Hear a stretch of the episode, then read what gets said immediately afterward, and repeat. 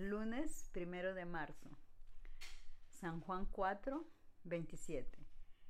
En esto llegaron sus discípulos y se quedaron extrañados de que Jesús estuviera hablando con una mujer, pero ninguno se atrevió a preguntarle qué quería o de qué estaba conversando con ella.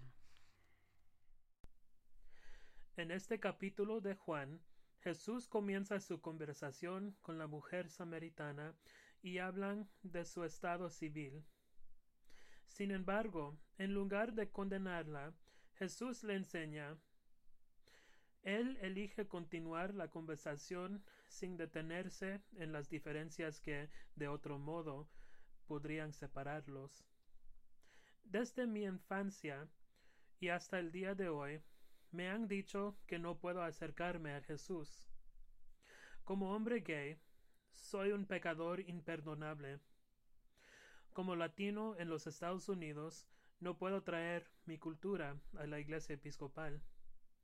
Como joven, no puedo decir lo que pienso. Pero Jesús me enseña a acercarme a Él. Jesús me invita a estar en comunión y en conversación con Él. Jesús me da la bienvenida, incluso cuando la gente construye un muro alrededor de la fuente de la vida. Hoy día sigo buscando las buenas nuevas, especialmente cuando mi vida sigue siendo una tormenta. Mi futuro no está claro, e inclusive mi presente me confunde.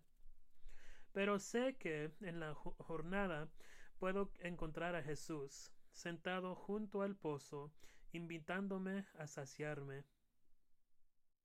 Orar por la diócesis de Armindale, Australia. ¿Qué barreras en tu vida puede Dios ayudarte a derribar?